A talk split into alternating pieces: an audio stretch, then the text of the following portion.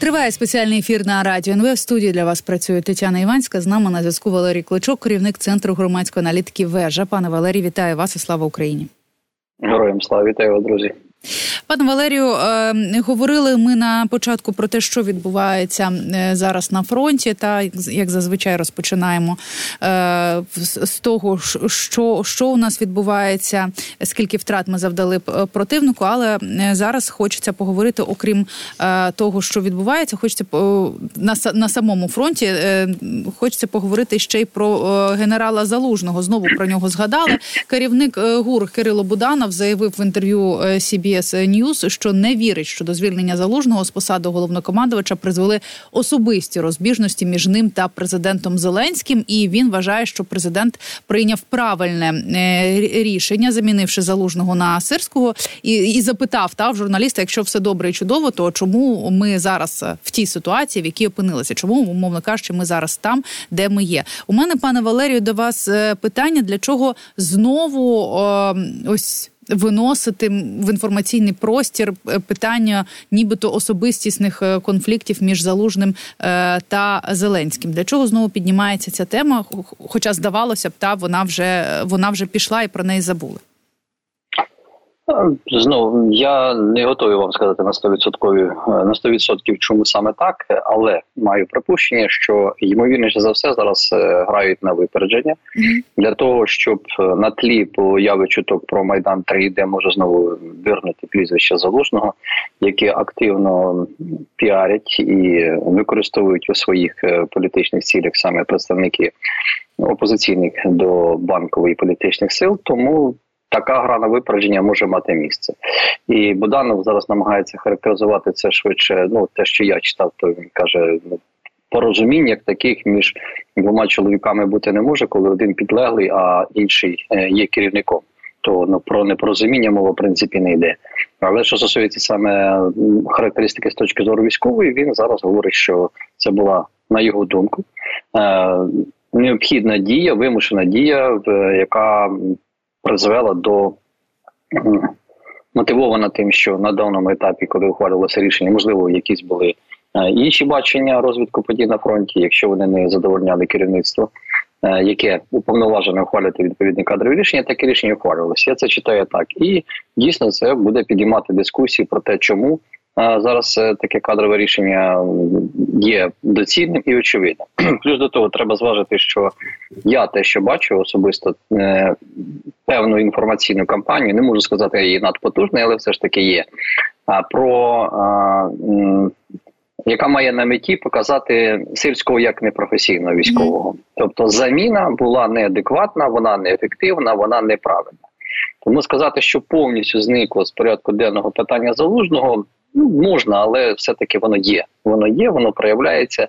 І так швидше за все на тлі появи інформації, про яку зараз говорить активно ГУР е, Майдан 3 проекту. Вчора знову Юсов коментував це, що є нібито навіть якісь списки, хто може бути долучений до цього проекту кого намагатиметься долучити, то ймовірніше за все ГУР грає на випередження. Mm-hmm. Ну і в цій конструкції вони бачать також і за генерала Заложного. Це єдине припущення, яке я можу зробити з цього приводу стосовно а, там, де ми є, чи не там, де ми є. Мені особисто складно давати якісь об'єктивні експертні висновки з огляду на те, що ми маємо доволі суперечливі повідомлення про кількість переданої зброї, можливості, які у нас були для контрнаступу, успіху його.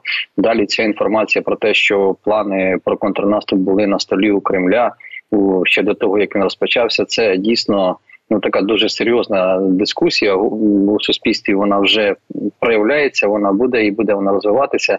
І дуже мені до прикладу хотілося б, аби цим займалися професійно правоохоронні органи і контррозвідка наша, що пояснювали, хто міг злити, чому могли злити, що призвело до того, як каже Буданов, що ну ми там, де ми є сьогодні. Його розуміння, наскільки я розумію, що е, ситуація не настільки добра, як хотілося, як її бачило вище військово-політичне керівництво країни, безумовно відповідальність на когось будуть перекладати.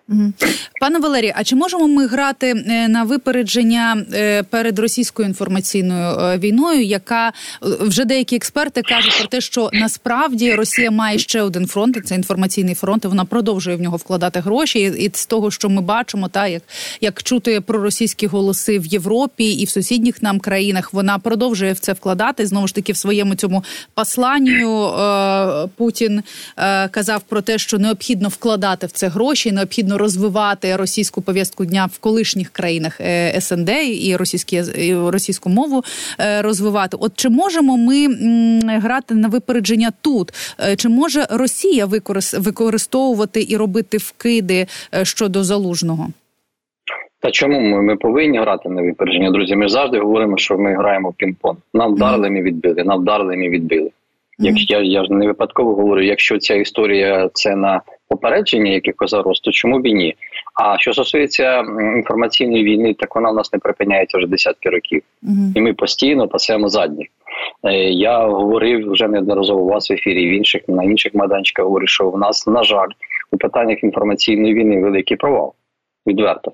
Ми повинні формувати порядок денний, в тому числі і на Росії. Ми цього не робимо. Я розумію, що це великі гроші. До прикладу, за інформацією, яка йде від окремих а, політологів, експертів, наближених до Кремля, кількість грошей, яка була виділена в минулому році на інформаційну кампанію Росією а, проти України е, на формування проросійського порядку денного, це зараз мається на увазі не лише в Україні, а й за кордоном в західних країнах, сягає понад 10 мільярдів доларів. Mm-hmm. Я далекий від думки про те, що український бюджет зможе собі дозволити такі видатки. Але я те, що можу сказати, в нас дійсно інформа е, фінансування йде виключно з державного бюджету єдиного телемарафону, до якого багато запитань направду до якості цього продукту і таке інше. І його популярність падає дуже суттєво.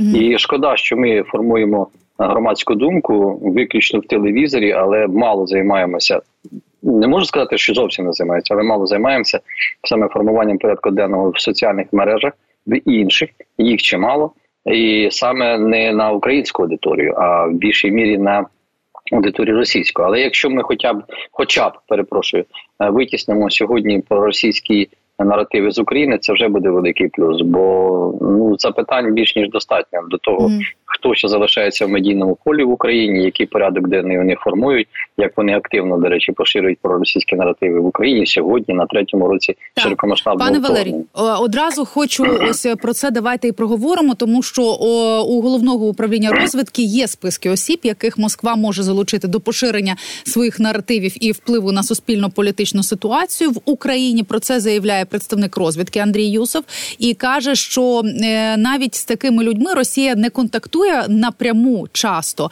а через певних посередників знову ж таки закидають різні меседжі не конкретно, та там, де закликають про те, що Путін приді, або там закликають, е, говорять про те, що е, Росія Росія хоче кращого. Вони вкидають такі соціально значимі якісь меседжі, якісь тригери, які так чи інакше десь пов'язуються з з російською з цією е, повісткою. І звичайно добре, що у ГУР є ці списки, але питання е, в, в тому, чому. Лише зараз на другому році повномасштабного вторгнення ми про це чуємо. Чому раніше не діяли? Тому що знову ж таки, якщо ми говоримо про повномасштабне вторгнення, про те, як потікали проросійські політики, проросійські журналісти, зараз ми бачимо, що вони повертаються.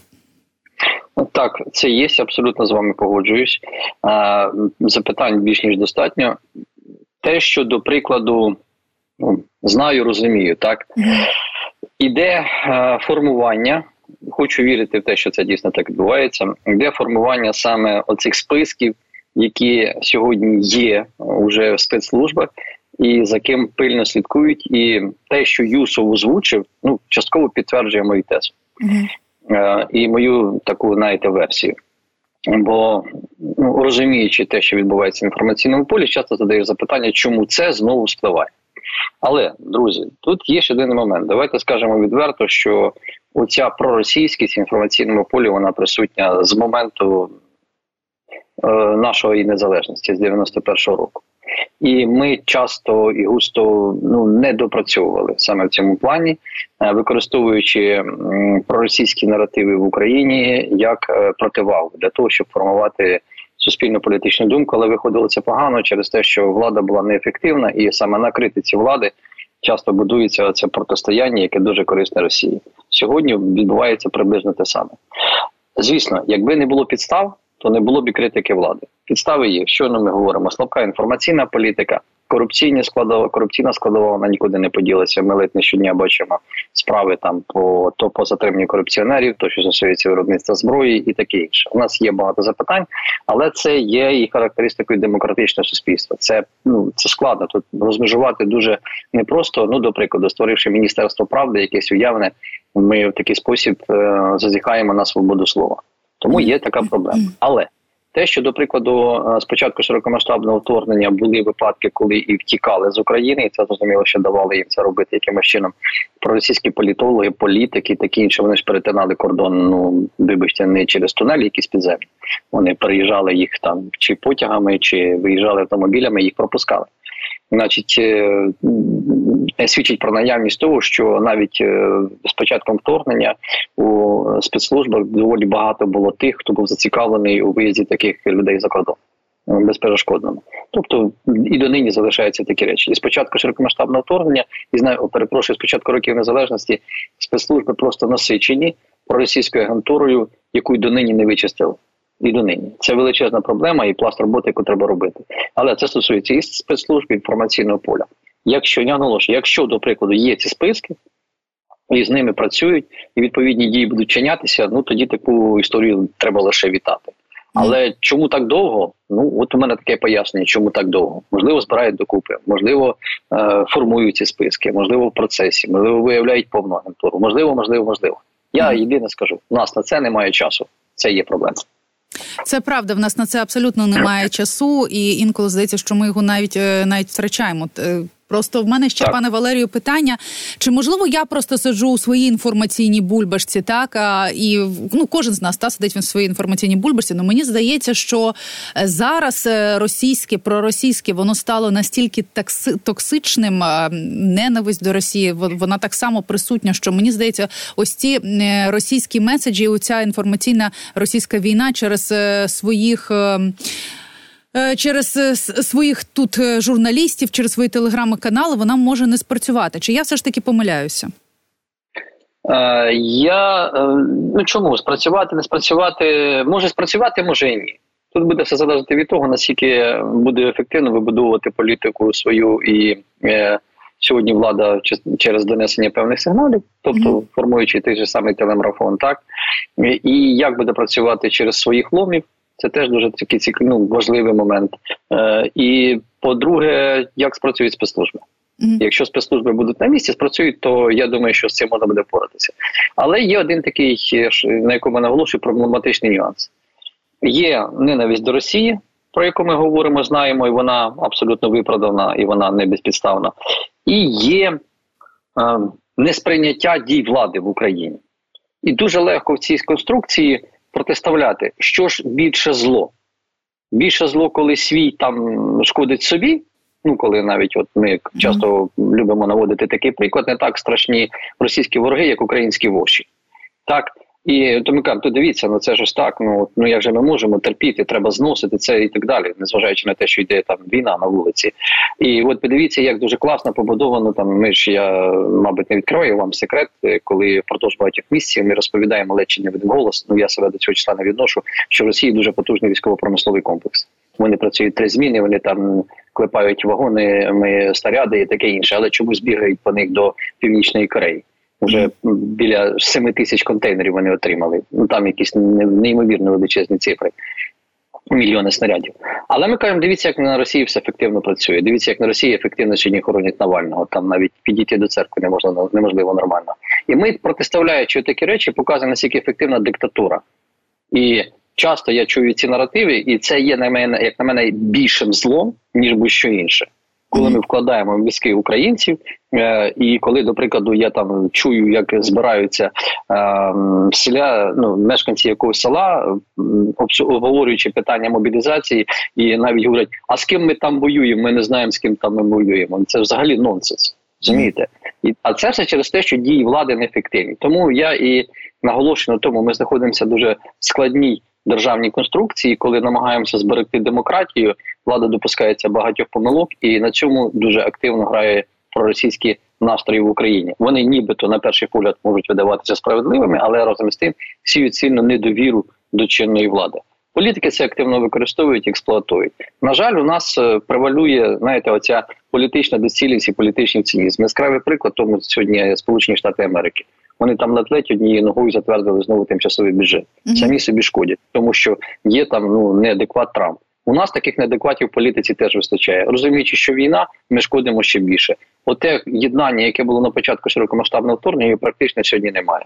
І я хочу відзнати, що те, що на превеликий жаль, дуже багато журналістів, засобів масової інформації сьогодні працюють саме як агентура. Реально, агентура, не розуміючи загрози, які вони несуть, формуючи цей негатив в українському суспільстві, підігріваючи його, сіючи цю незневіру і так далі. Е, ще раз повторюся, вже щоб ну хто мене слухає, є проблема. Дійсно, проблеми у владі сьогодні є. З ними треба працювати, але дуже хотілося, щоб ми дуже обережно підходили до питань критики і не шкодили самі собі. Бо в першу чергу ми зараз шкодимо самі собі.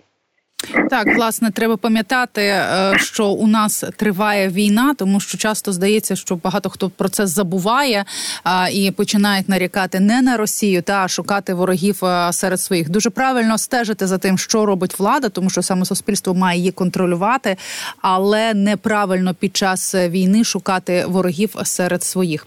Е, пане пане Валерію, я вам дуже дякую за те, що ви долучилися до нашого ефіру. Валерій Клочок, керівник центру громадської аналітики аналітики вежа був разом із нами на зв'язку.